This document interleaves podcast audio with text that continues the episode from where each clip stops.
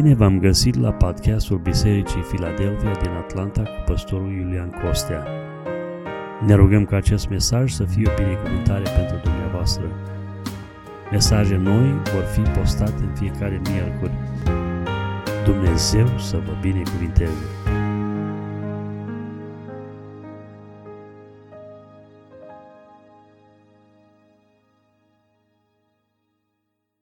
Preobiților, pe toți cei care aveți Scriptura cu dumneavoastră, vă invit să o deschidem împreună la Efeseni, capitolul 5, vom citi de la versetul 15 până la versetul 17.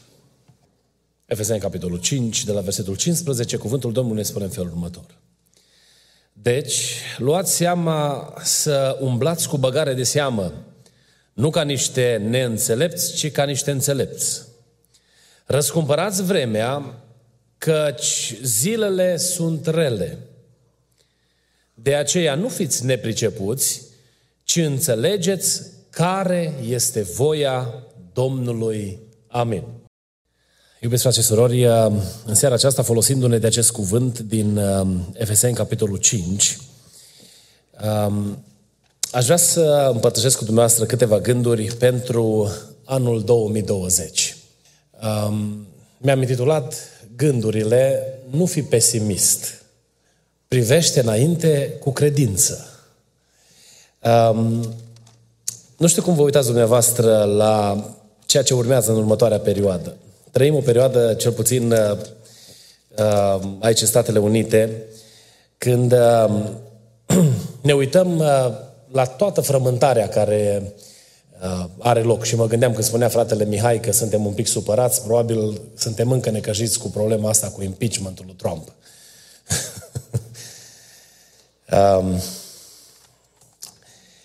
Sentimentul acesta de instabilitate în ceea ce privește modul în care se vor desfășura lucrurile. Știm că anul 2020 un an de căpătâi în ceea ce privește direcția în care se vor îndrepta lucrurile aici în Statele Unite și nu numai, pentru că de aici se dă tonul în multe lucruri. Am putea spune că este așa, pericolul de a se schimba perspectiva sau direcția chiar în lumea întreagă. Auzeam încă de anul trecut ideea că ne așteaptă în anul 2020 recesiunea și tot mai mulți ne recomandă să ne luăm mijloace de precauție pentru a ne pregăti pentru o perioadă de recesiune, că e vremea de o perioadă lungă de timp, lucrurile sunt la nivelul la care sunt și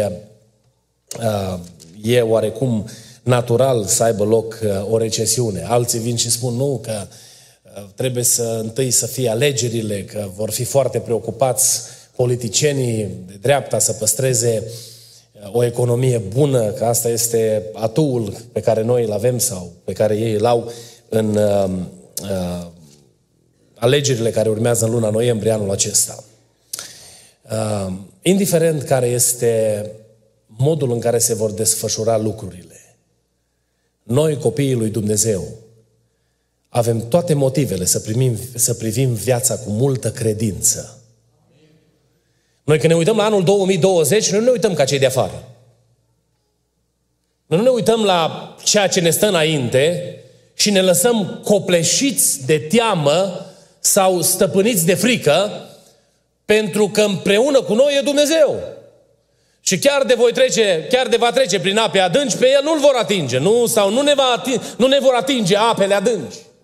Dacă va trebui să trecem prin foc, focul nu se va atinge de hainele noastre, ci va fi proslăvit numele lui Dumnezeu în viața noastră. Preocuparea noastră este și ar trebui să fie să rămânem legați de Dumnezeu cu toată inima noastră.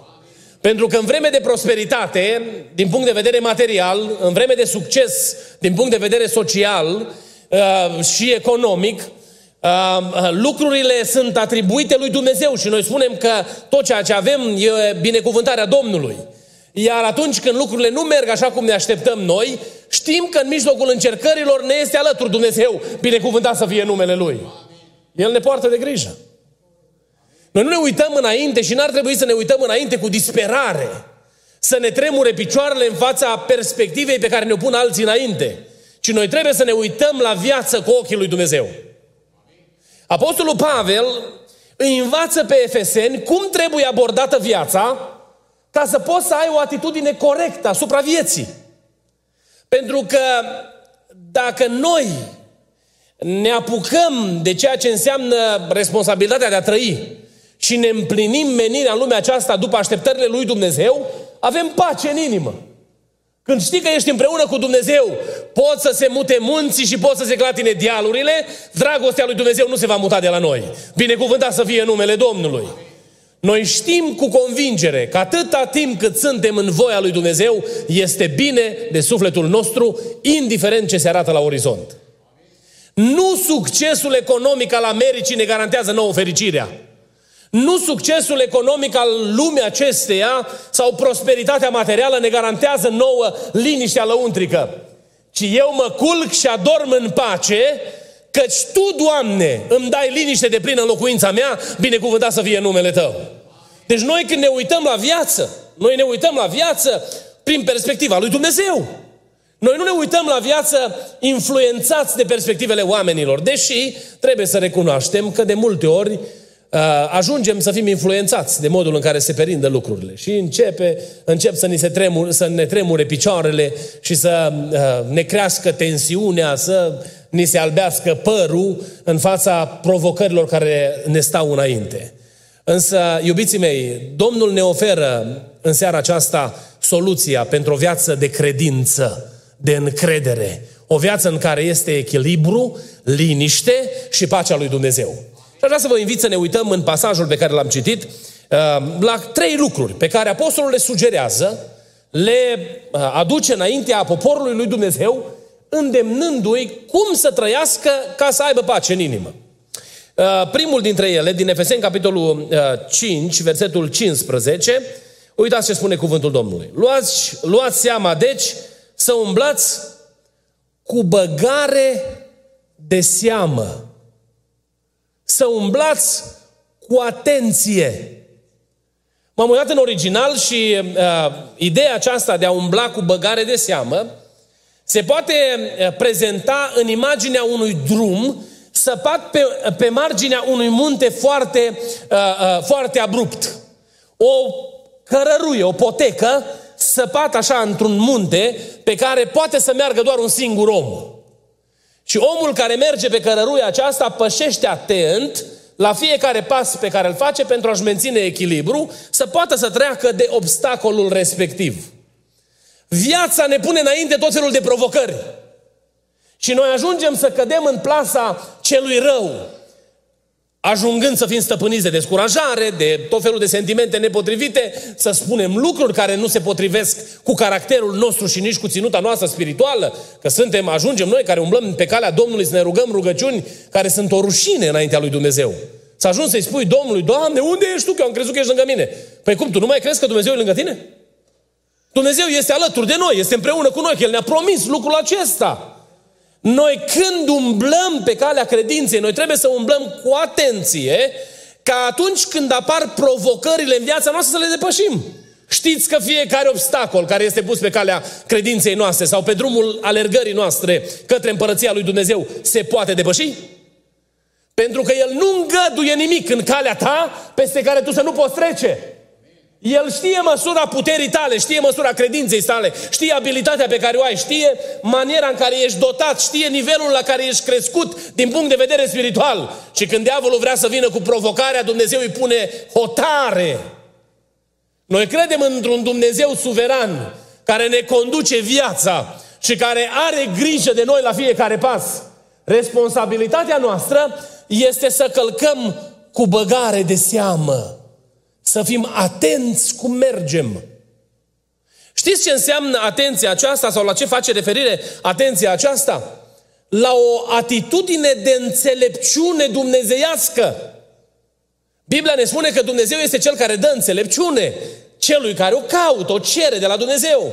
Și noi când suntem în dificultate în viață, noi ne rugăm lui Dumnezeu și îi spunem Domnului, Doamne, dă-ne Tu înțelepciune să știm cum să ne comportăm, cum să vorbim, cum să ne adresăm în anumite situații. Fie că sunt probleme de familie, fie că sunt probleme de servici, Fie că sunt situații economice sau decizii care au de-a face cu starea noastră materială. Noi ne ducem la Dumnezeu și cerem lui Dumnezeu înțelepciune. Și Dumnezeu ne dă această înțelepciune, binecuvântat să fie numele Lui. Biblia ne spune că omul care nu are înțelepciune e nebunul. Așa îl numește Scriptura. El zice în inima lui că nu este Dumnezeu. Mă întreb eu, oare noi care umblăm pe calea credinței ni s-a întâmplat să facem afirmații de genul ăsta vreodată? Nu, Doamne ferește. Cum să spunem noi că nu există Dumnezeu, nu? Dar ne-am comportat vreodată ca și cum n-ar exista Dumnezeu?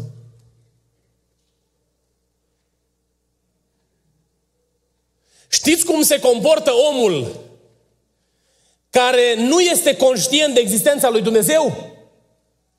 Ignoră prezența lui Dumnezeu, așteptările lui Dumnezeu și cuvântul pe care îl are Dumnezeu de spus. Trăiește într-o stare de ignoranță, nu este interesat, nu-l preocupă ce are Dumnezeu de spus. Și cred că vremurile în care trăim noi astăzi sunt vremuri în care atât de mulți excelează la capitolul acesta. Nu mai sunt preocupați de ce are Dumnezeu de spus. Ajungem să facem decizii și când călcăm pe cărarea aia atât de periculoasă, care are atât de mari pericole înainte, ajungem să călcăm așa, ca și cum am fi pe bulevard, fără să ne intereseze.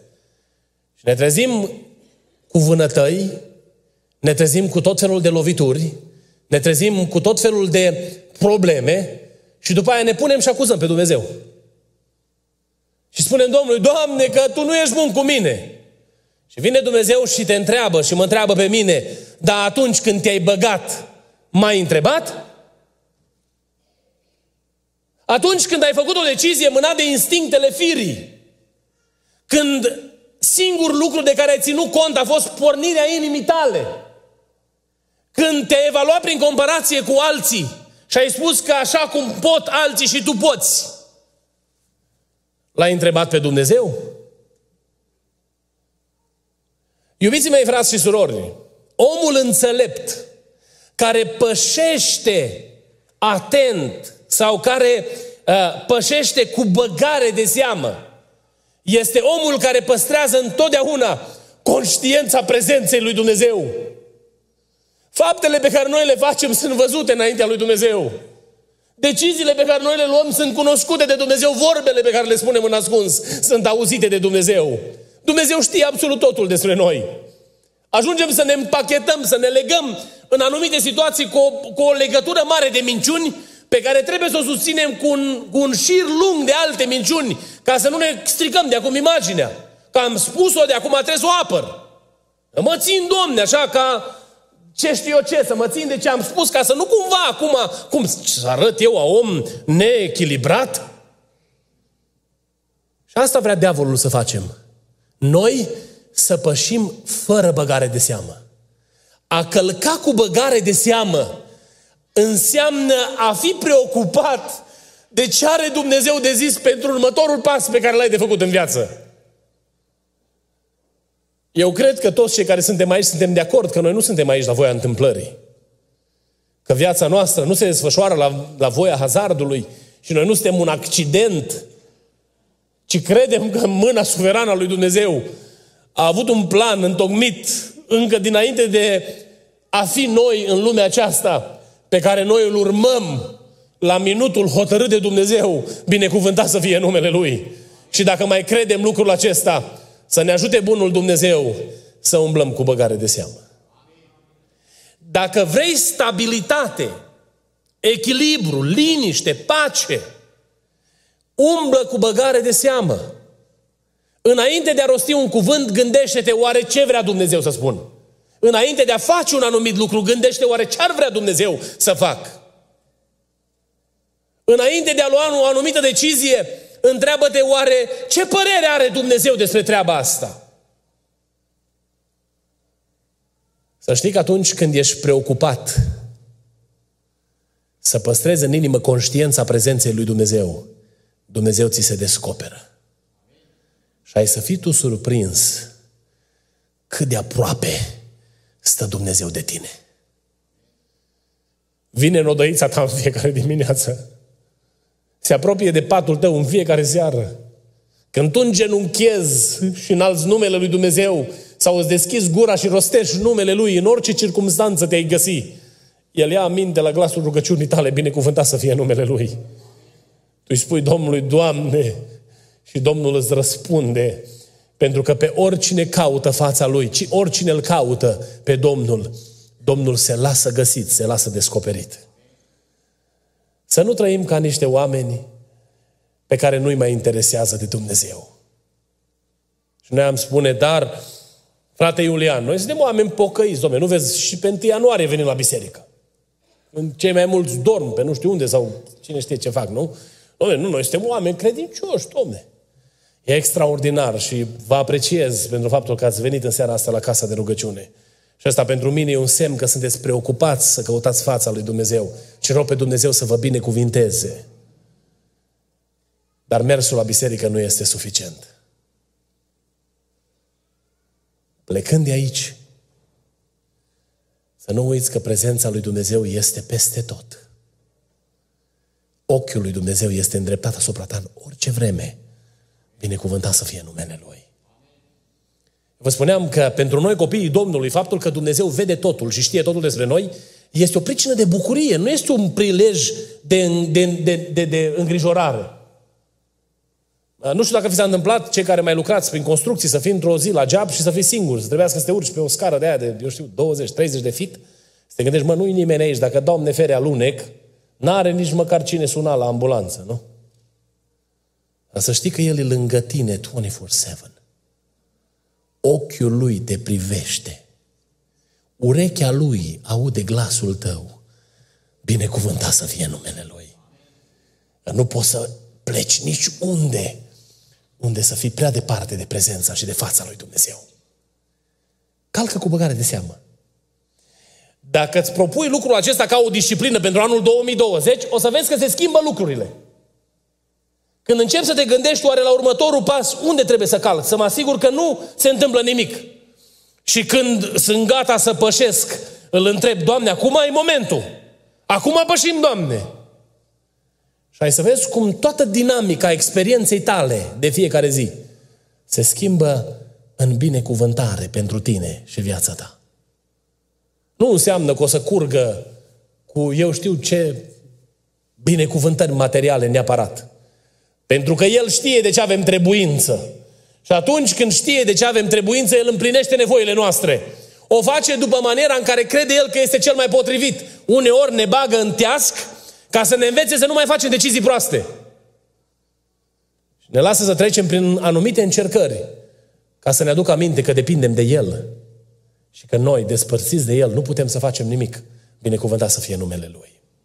Un al doilea lucru pe care Apostolul Pavel îl sugerează aici sau îl spune Efesenilor, versetul 15, versetul 16. Spune 15, luați seama, deci să umblați cu băgare de seamă, nu ca niște neînțelepți, ci ca niște înțelepți. Și apoi, în versetul 16, răscumpărați vremea, căci zilele sunt rele. Eram la școală și în programul de master vreau să iau cât mai multe cursuri, să termin mai repede. Că eram căsătorit, cu copii acasă, cu servici, cu responsabilitate în slujire și vreau, îmi îngrămădeam programul cât puteam de mult, cât mă gândeam eu că aș putea duce la începutul semestrului și că ne dădea lista de cărți și eseurile care trebuie făcute, era o grămadă de muncă. Și ne spunea profesorul la începutul cursului, dacă nu-ți împarți munca pentru fiecare zi, ai să ajungi la final să ți se pară că e imposibil să-ți completezi responsabilitățile pentru curs. Oh, de câte ori n-am zis eu în perioada masterului, vai, că nu știu cine m-a prostit pe mine, că în America școala e mai ușoară ca în România. Și mă gândeam eu, dacă în România au fost ușor, am trecut cu bine, note mari, aici e simplu de tot, n-ai nicio problemă. E simplu, dar e muncă. Și ne-or învăța cum să ne facem calendar. Și era pe fiecare curs un calendar.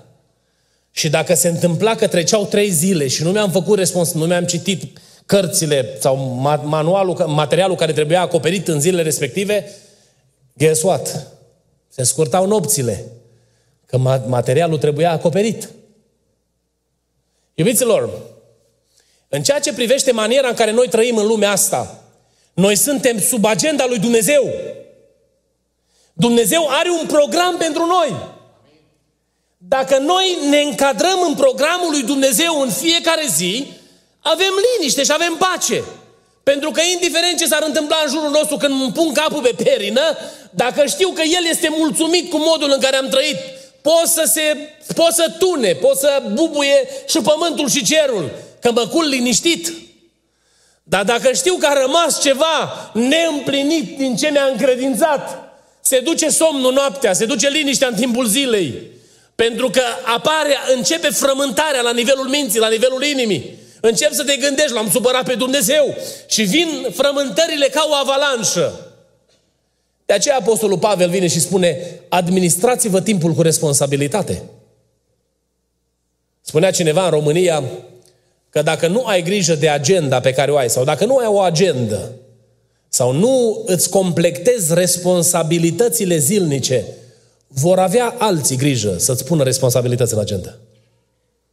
Se vor găsi întotdeauna alții care să-ți pună responsabilități în agenda.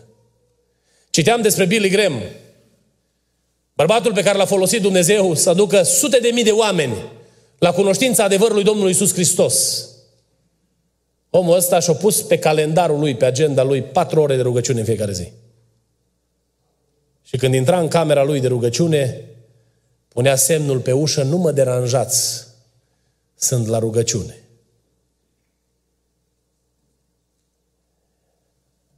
Dacă pui pe agenda ta prioritățile lui Dumnezeu, vei avea parte de binecuvântarea Domnului. A intrat într-o zi Ilie în casa unei femei care era pe punctul de a consuma ultimele resurse, nu? Mai avea puțină făină și puțin unt de lemn. Și omul lui Dumnezeu vine și îi spune, fă-mi întâi mie. Și după aia o să-ți faci și pentru tine. Și ea îi spune, da, atâta mai am. Mai am foarte puțin și după ce mâncăm asta, perspectiva e foarte grozavă. Tot o rată roz. Am gătat, mâncăm și murim. Asta o zis femeia asta. Și el îi spune, nu. Pentru că dacă pui pe agenda ta prioritățile lui Dumnezeu, Dumnezeu va face să se înmulțească și unde lemnul și făina, binecuvântat să fie numele Domnului. Nu fura din timpul lui Dumnezeu. Mă întreba un frate odată, frate, cum să calculez zeciuiala? Din ce mi-a intrat sau din ce mi-a rămas? Și eu i-am zis, no, tu ești la nivelul la care trebuie să începi. Că pe parcurs o să înveți tu.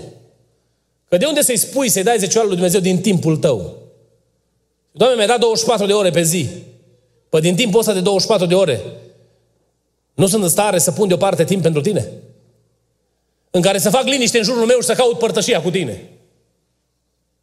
O, dar când auzim de zeciuială din timp, spunem, ai, Doamne, de unde mai scoateți voi și învățăturile astea? Hai să nu-i zicem zeciuială din timp. Pune deoparte pentru Dumnezeu din timpul tău. Știi că, de fapt, ăla este timpul cu care tu rămâi? Restul va trece odată cu întrebuințarea aici, în lumea aceasta. Însă cu timpul pe care îl pui deoparte pentru Dumnezeu, te vei întâlni în eternitate. Binecuvântat să fie numele lui Dumnezeu. Dacă îți faci timp pentru Dumnezeu și pe lista priorităților tale, la capul listei rămâne El. Și îi spui lui Dumnezeu, Doamne, întâi Tu și apoi eu. Dinamica vieții tale se schimbă radical. Avem toți cei care suntem aici, avem suficientă experiență pe calea credinței ca să știți despre ce vorbesc.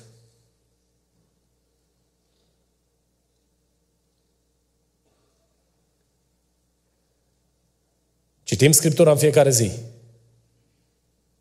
Ne rugăm în fiecare zi. Ne mai gândim să ajutăm și pe alții în fiecare zi. Era un obicei tare bun la noi în biserică. Nu știu dacă probabil s-a practicat și în alte părți, că doar și ai noștri l-au învățat de undeva. Dar bătrânii spuneau că atunci când stăteam în zi de post, mâncarea aia care noi am fi mâncat-o în ziua aia, să o dăm la un om amărât. Oare ne mai gândim la asta? Cam cât cheltuiești pentru tine într-o zi? Ziua aia pe care o dai lui Dumnezeu din săptămâna ta, n-ai vrea să o pui la picioarele Domnului?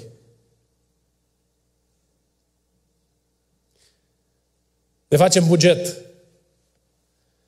și ne calculăm bine finanțele la început de an, ca nu cumva să intrăm în imposibilitate de plată, nu? Și încercăm să ne ținem o balanță cât se poate de bună, ca nu cumva să ne împotmolim pe drum.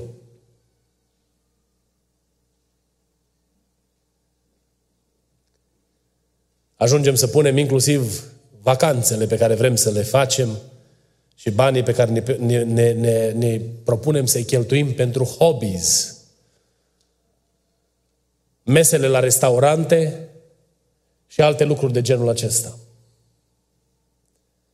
Oare mai are loc Dumnezeu pe agenda noastră? Dacă vrei să ai liniște, pune-L pe Dumnezeu în timpul tău. Ia din ceea ce ți-a dat El și dă-i.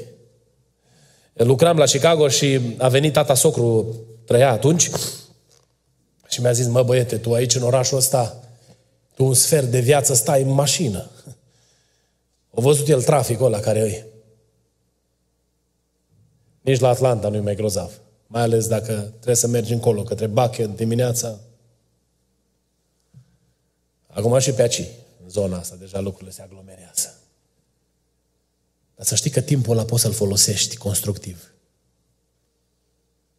Sunt cărți audio, sunt cântări, este Biblia înregistrată audio. Ia-o cu tine în mașină.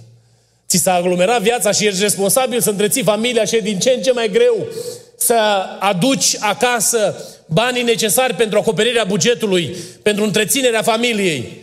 Pune în mașină timpul ăla pe care îl petreci în mașină. Petrece-l cu Dumnezeu.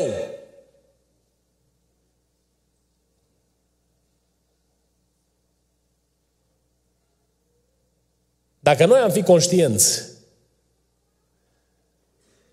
cât de scurt este timpul care ne-a mai rămas, n-am mai stat niciunul dintre noi liniștiți. Se apropia ziua în care trebuia să trimitem the assignments la școală, că am început cu exemplul ăsta. Și mai rămâneau lucruri la final de semestru, că multe probleme, responsabilități. Și îl sun o dată pe un profesor și îi spun: domn profesor, știi care, uite, eram chiar în ultimul semestru, uite, sunt ocupat, sunt păstor principal la biserică, lucrez full-time la Lowe's, am 3 copii și am explicat eu cât de aglomerată mi-e viața. Și mi-a zis: nicio problemă. You can still drop the class. I-am zis: dar cum, glumești? Păi eu trebuie să graduez semestrul ăsta. Zice: dar nu e obligatoriu să graduez semestrul ăsta, mai poți să stai în școală. Pentru că faptul că ești tu aglomerat nu este o scuză. Tu te-ai înrolat într-o anumită responsabilitate. Și dacă vrei să termini în timpul pe care ți l-ai propus, trebuie să acoperi materialul pe care l-ai. Păi dacă cu un profesor stau lucrurile în felul ăsta, credeți că Dumnezeu stau lucrurile diferit? Credeți că o să putem merge noi înaintea lui Dumnezeu și o să-i spunem lui Dumnezeu: Doamne, am fost atât de ocupat. Doamne, eu am dat de mâncare la nu știu câți oameni. De multe ori am lucrat de acasă, că am fost aglomerat și programul mi-a fost atât de busy. Doamne, Tu ar trebui să mă înțelegi că, uite, eu am făcut bine. Crezi că pe Dumnezeu o să-L înduplecăm cu asemenea scuze? Nu o să-L înduplecăm, dragii mei. Pentru că El ne va spune: ți s-a arătat, omule, ce este bine. Și ce alta cere Dumnezeu de la tine? Îți spun înainte binecuvântarea și blestemul, îți spun înainte viața și moartea. Alege binecuvântarea și viața, ca să trăiești și să fii fericit împreună cu Dumnezeu. Alege tu. Mă rog lui Dumnezeu ca Dumnezeu să ne ajute să putem să ne folosim timpul cu înțelepciune. Un ultim lucru pe care vreau să subliniez și cu acesta încheiem. Apostolul Pavel le spune aici celor din Efes În următorul verset,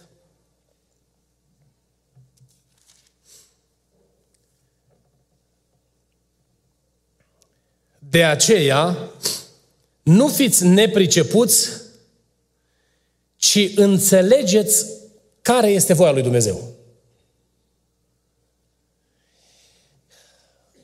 Dacă vrei să ai liniște, stabilitate, echilibru, fii preocupat să împlinești voia lui Dumnezeu pentru tine. Noi când ne gândim la voia lui Dumnezeu, în general ne gândim la responsabilitățile bisericești. Și noi atunci când auzim termenul acesta, în general ne fuge mintea la ce facem noi pe la biserică. Trebuie să știu care e voia lui Dumnezeu cu privire la mine, să știu ce trebuie să fac, să cânt, să predic, să mă rog, care e domeniul în care trebuie să lucrez pentru Dumnezeu. Este o mică felie de ce înseamnă voia lui Dumnezeu pentru noi.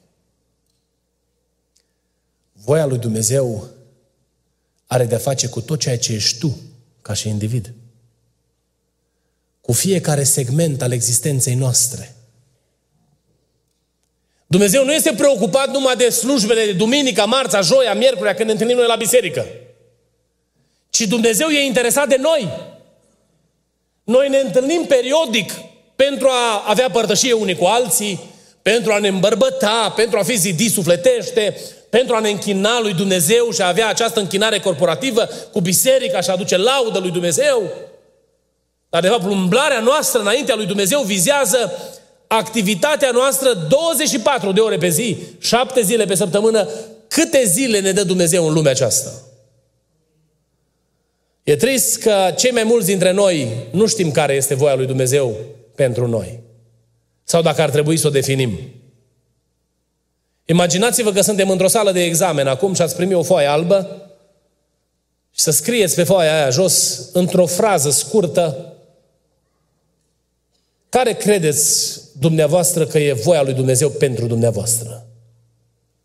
Există o voie generală care are de-a face cu caracterul, cu modul în care ne ducem existența în raport cu divinitatea, cu Dumnezeu. Și aceasta ține de curățirea noastră prin sângele lui Hristos, sfințirea noastră, apropierea noastră de Dumnezeu și căutarea feței lui Dumnezeu. Dar există o dimensiune personală a voii lui Dumnezeu sau specifică. Când Dumnezeu vrea cu fiecare individ să facă ceva pentru a încheia această mare și minunată lucrare pe care El o are în lumea aceasta, binecuvântat să fie numele lui Dumnezeu. Noi putem cunoaște care este voia lui Dumnezeu pentru viața noastră uitându-ne în domeniul înzestrărilor cu care ne-a binecuvântat Dumnezeu. Să știți că noi când am venit în lumea aceasta, Biblia ne spune că noi am fost zidiți într-un chip minunat. Când am fost alcătuiți, formați în pântecele mamei noastre, mâna Creatorului a fost peste noi. Și fiecare lucru care a fost așezat în noi, în viața noastră, au fost puse pentru a fi echipați să împlinim voia pe care El o are pentru noi. Dacă vrei să cunoști care este voia lui Dumnezeu pentru tine, uite-te în domeniul activităților sau domeniul abilităților pe care le ai. Dumnezeu nu-ți va cere niciodată să faci ceva de care nu ești capabil. Și dacă îți va cere să faci ceva ce altcineva nu face și trebuie împlinit, te va echipa îndăspat ca să poți să împlinești responsabilitatea respectivă. Dar în domeniul înzestrărilor pe care le ai, Dumnezeu te-a echipat cu tot ce ai nevoie ca să poți împlini voia Lui. Uită-te în jurul tău, uită-te la modul în care se desfășoară viața, uită-te la înclinațiile pe care le ai, ca acolo poți descoperi care este voia lui Dumnezeu pentru tine. Apoi caută sfatul oamenilor de bine, oamenilor duhovnicești, oamenilor înțelepți, oamenilor care cunosc pe Dumnezeu și care umblă în ascultare de Dumnezeu. Știți că în Biserica Domnului, noi, uitându-ne unii la alții, noi putem valida chemarea pe care ne-a făcut-o Dumnezeu? În trupul Domnului Iisus Hristos, noi, ca și oameni duhovnicești, noi ne putem ajuta unii pe alții pentru a ne descoperi menirea în lumea aceasta. Avem nevoie de consilieri pe la școli, nu? Și ne ducem copiii să stea de vorbă cu consilieri pe la școli, să ne spună, să-i sfătuiască în domeniul alegerii chemării sau carierei pe care să o urmeze. Și avem încredere într-un om care nu are călăuzirea lui Dumnezeu, care nu-L cunoaște pe Dumnezeu, care n-are părtășie cu Dumnezeu în fiecare zi, să ne spună în ce direcție ar trebui să îndrepte copilul nostru, nu? Când de fapt noi ar trebui să începem să ne rugăm împreună cu copilul nostru de acasă și să știe copilul că noi căutăm împreună fața lui Dumnezeu pentru a ști care-i menirea lui Dumnezeu pentru el în viață. Și copilul să știe că tata și mama înalță mâini către Dumnezeu, ca Dumnezeu să-i pregătească drumul în viață. Pentru ca să pășească în voia lui Dumnezeu. Dumnezeu spune că, Biblia ne spune că El pune pe împărați, ridică pe împărați și tot El îi coboară. Păi dacă se implică la nivelul ăla, oare nu tot El pune și medici? Oare nu tot El pune și ingineri? Oare nu tot El așează și tâmplari și mecanici?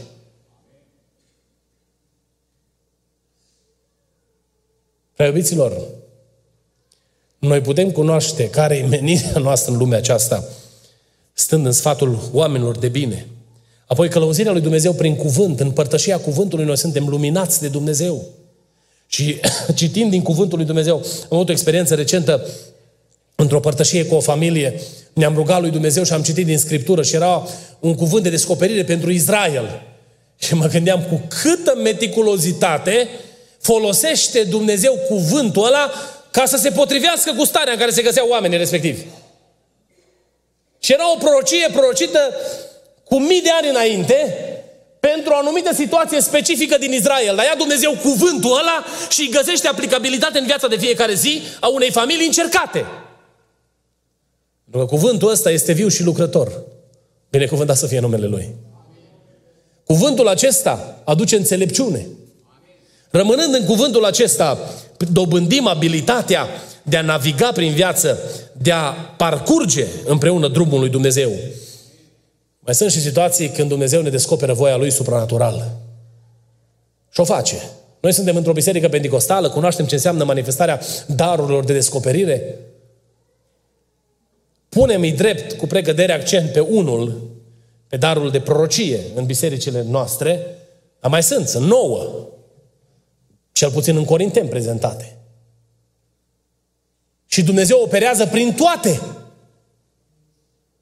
Dacă noi stăm în părtășie cu Dumnezeu, Dumnezeu în părtășia frățească va ridica un om care este înzestrat sau o soră care este înzestrată cu un dar specific din partea lui Dumnezeu și va aduce cuvântul de descoperire pentru ca noi să pricepem care este voia lui Dumnezeu pentru noi. Dacă vrem să o ascultăm. Vorbeam cu un prieten foarte apropiat cu privire la o lucrare de misiune. Și îmi spunea cum i-a vorbit Dumnezeu cu privire la alegerea locului unde să slujească. Și a deschis Scriptura și Dumnezeu i-a vorbit printr-un cuvânt din cartea Isaia. Și a știut că acolo este glasul lui Dumnezeu pentru el și și-a pus viața la dispoziția lui Dumnezeu și a zis, Doamne, pentru asta trăiesc. Pentru că Dumnezeu vorbește în mod supranatural și astăzi binecuvântat să fie numele Lui. Fii preocupat să cunoști voia lui Dumnezeu pentru tine. Doamne, ce vrei să fac? Nu este niciodată prea târziu. Poate ai umblat, datorită contextului și împrejurărilor vieții, pe multe drumuri de-astea, pe detours. Știți cum apare tabla aia? Odată am ignorat-o. Las că mă duc eu, că doar eu știu că se poate trece pe acolo. Pun ăștia tablă cu detour. N-am văzut că era poliția acolo și m-am ales cu 3 puncte. Mă zic, dar n-ai văzut, domne, tabla mare? Da, domne, eu trec în fiecare zi pe aici. Zice, mai bine nu ziceai chestia aia.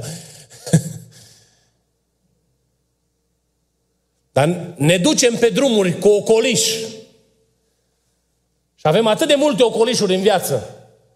Pentru că nu suntem gata să cunoaștem care este voia perfectă a lui Dumnezeu pentru noi. Știți care este diferența dintre voia perfectă și voia permisivă a lui Dumnezeu? Un om de afaceri o explica în România.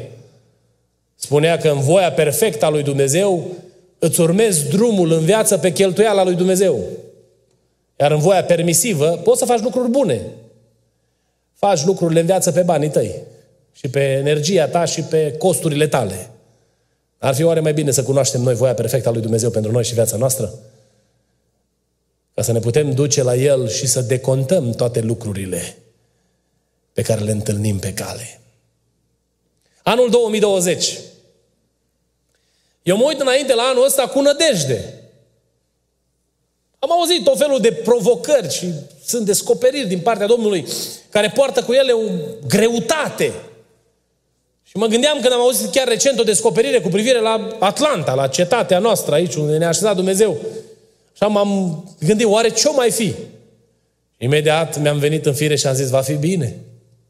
Pentru că împreună cu Dumnezeu e întotdeauna bine. Pentru că Iosua, ce spunea poporului Israel, este valabil până în zilele noastre. Alegeți cui vreți să slujiți. Cât despre mine, eu și casa mea, vreau să slujesc Domnului. Și de acolo încolo, drum bun. Cu Domnul, pe direcția așezată de Dumnezeu. Și am să văd binecuvântarea lui Dumnezeu în viață și cred lucrul ăsta, fără nici o mică ezitare. Vor fi obstacole? Vor fi obstacole. Că noi suntem pe tura aia de 100 de metri garduri. Că tot alergăm și în alergarea noastră diavolul ne aruncă în față tot felul de obstacole. Dar împreună cu Hristos le vom depăși. Nu este nimic mai mare decât puterea omenească, decât puterea noastră de a depăși. Pentru că cel care este în noi este mai tare decât cel care este în lumea aceasta.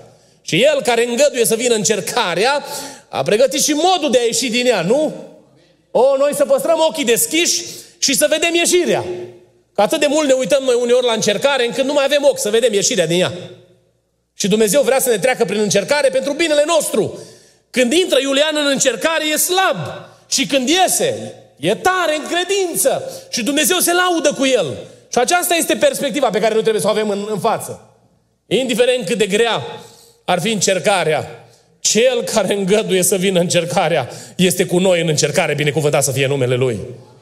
Mă uit la anul 2020 cu nădejde.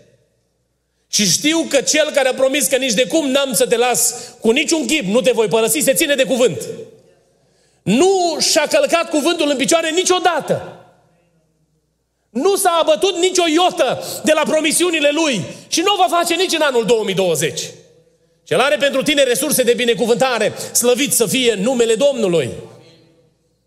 Nu te uita cu teamă, cu frică. Da, credința noastră trebuie să se asemene cu ce? Pentru cei care sunt pe calea pierzării. Cum arată propovăduirea crucii? O nebunie. Se uită ăștia de afară la noi și zice, mă, ăsta și-o pierdut mințile. Eu nu știu ce va fi mâine și cântam, cred că seara am cântat, nu pot ști ce fi va mâine, însă știu că Dumnezeu se îngrijește și de mine, că și eu sunt Fiul Său, binecuvântat să fie numele Lui. Te invit să pășești cu optimism, cu speranță, cu încredere în Dumnezeu. Optimismul nostru nu este un sentiment alimentat de o gândire, eu știu, superficială, ci optimismul nostru este alimentat de ancorarea noastră prin credință în Hristos Domnul, slăvit să fie numele Lui. Și noi credem că împreună cu El va fi bine. Chiar dacă va trebui să avem lacrimi pe obraz, pune o cântare pe care o cântăm, nu? Noi totuși suntem plini de bucurie, pentru că El este împreună cu noi, slăvit să fie numele Lui. Aș vrea să te încurajez, când se arată drumul ăla periculos, să nu-ți fie frică. Nu te uita cu temere gândindu-te, oare cum am să trec de obstacolul acesta? Ci pășește cu atenție. Pășește cu atenție. Pentru că la fiecare pas se aprinde lumina lui Dumnezeu. Dumnezeu în drumul nostru pe calea credinței a aprins un spotlight care ne ajută să vedem numai așa, vreo 2 metri înaintea noastră. Și tot pășim și mai facem un pas, și mai facem un pas, și mai facem un pas. Și când ne uităm în urmă, putem să mărturisim prin slava și gloria lui Dumnezeu că am creat cărări drepte cu picioarele noastre. Nu pentru că am fost noi capabili și ne-am aliniat noi direcția și am zis că suntem iscusiți, ci pentru că înaintea noastră am văzut pașii Domnului Hristos, care a mers înaintea noastră și noi pe urmele Lui mergem, binecuvântat să fie numele Lui. Fii plin de încredere. Chiar dacă drumul va părea cu denivelări, va părea un drum greu. Îmi vorbea Domnul cu ceva ani în urmă că i-a arătat Domnul în vedenie unui vas de lucru că înaintea mea stătea un drum cu denivelări și tare denivelat a fost. Și spunea sora asta cu înțelepciunea pe care a primit-o ea de la Dumnezeu. Frate, căruța aia în care erai tu era gata să se sfarme.